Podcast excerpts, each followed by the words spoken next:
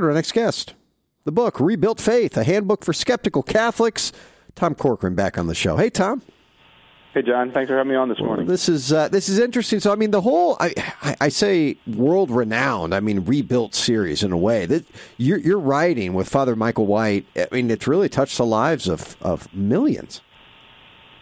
Uh, yeah, I mean, it's a great honor to be able to write and hopefully influence people and you know build God's kingdom through through our writing. So. Uh, yeah, we've we've had some people read our books. Yeah. Yeah. So target market here on this book is a skeptical Catholic. Uh, kind of phrase for me what what a skeptical Catholic is. Yeah, I think you know, especially people maybe who we start the book by people who maybe grown, you know, feel like they've kind of lost lost engagement in the church, maybe because of all the things that are going on. You know, different maybe either personal experience they've had with you know uh, religious or or just a bad church experience or you know, maybe some of the scandals in the church and that kind of thing. We try to come back to, you know, at, at the beginning, it's all about Jesus, and Amen. the church is about Jesus. And so the first kind of, it's a 40 day reflection broken into six weeks. So the first week is just like, let's go back to the person of Jesus, and then we can build our faith from there. So that's kind of for me for the person who's wanting to ref- also refresh and renew their faith and um, so you know, we start that in the very basic. About Jesus. Well, what what do you do when someone says, "Well, what about that?" or "I don't agree with that," and what about this? That, that, how do you steer them then? Yeah, I mean, I think again, first of all, I, I think there's two ways. One, I think a lot of times it's it's about Jesus, and we want to go to what Jesus said. And if we can start there and, and then believe with that, then everything flows from from that. And what yeah. you know, did he establish church and all those kind of things. Uh, I think the second thing, you know, a lot of times is I think Fulton Sheen said about ninety percent of what people you know believe about yeah. the Catholic Church, why they don't join it, isn't true to begin with. Yep. so, yep.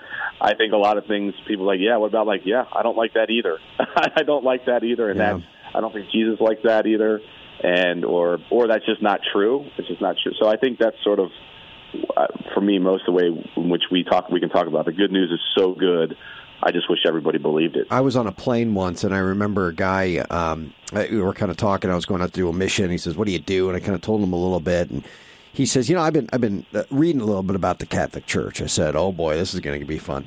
Right, we're, we're just about to take off, and uh, boy, was it! Uh, you know, he kind of went into, and he was naming, you know, a lot of the scandals and everything, and different popes. You know, he was going through. So I, I figured, you know, you can argue with this guy, or I could one up him, and so I did. I one upped him, and and all of the the bad popes and all of the things you know that he you know I'm telling him about these stories and all this kind of stuff. And I remember he was just kind of quiet. You know like he he wasn't combative or anything. And he kind of asked me afterwards he's like well what, why are you Catholic? Right? And and it just it started the whole conversation with me going back to again what what I think you're focusing on Jesus right? I talked to him a little bit about the Eucharist. I talked to him about you know, those sorts of things. You know because we can live in a world that can have a lot of excuses. And and we as Catholics aren't supposed to go, well, yeah, that was that's okay, or make excuses for it. Say no, there's there's some bad people in the world, right? But but let me tell you about a God who's come to redeem us, who's come to save us, right? And it just flips the, the conversation. So I just love what you're doing here. You're, you're going to the core of what matters most, and that's that's a person, that's God. Yeah, and so the, the book is really about, and that's exactly right. Like, there's all that stuff out there, but coming back to the person of Jesus, and then how do we follow Jesus?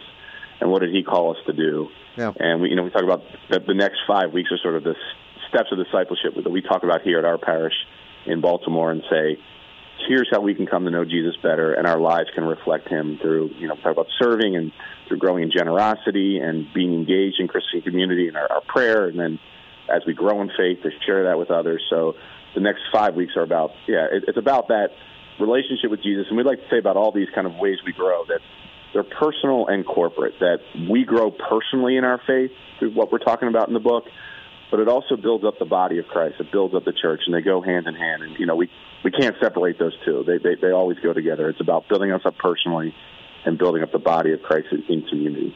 I love how you talk about kind of that uh, nagging kind of feeling that is uh, kind of haunting many today when it comes to what I've said is is kind of a crisis of meaning or reason or purpose and many uh, have described it as, as, exactly that kind of this nagging like I, I, want more. I'm not satisfied. I'm looking for more. It's kind of an empty kind of heart. I've heard people talk about loneliness before and all of that. And, and what you mm. say is that that that, that that's a call from god right? That's that's that's where the that's where we begin. That's a call from god to to, to give you more because that's what God wants for us more connectedness, more friendships, holy friendships, greater purpose and serving and loving others and giving. Uh, which is which is like uh, you know which is right right where the foundation of, of what you guys are working with. Yeah, definitely. I think that that sense of purpose comes when I know, um, again, obviously drawn into a relationship with Jesus and what He has for me, and you know, we, we talk about that especially, I think, in in our this, the, the second week kind of reflection, especially thinking about Moses' journey and know, he is called into a higher purpose. And again, we, we talk about serving as one of our ways we grow closer to Christ, yeah. and, but we can serve in our church, we can serve in our families, but also seeing our work as a way in which we serve and fulfill our purpose.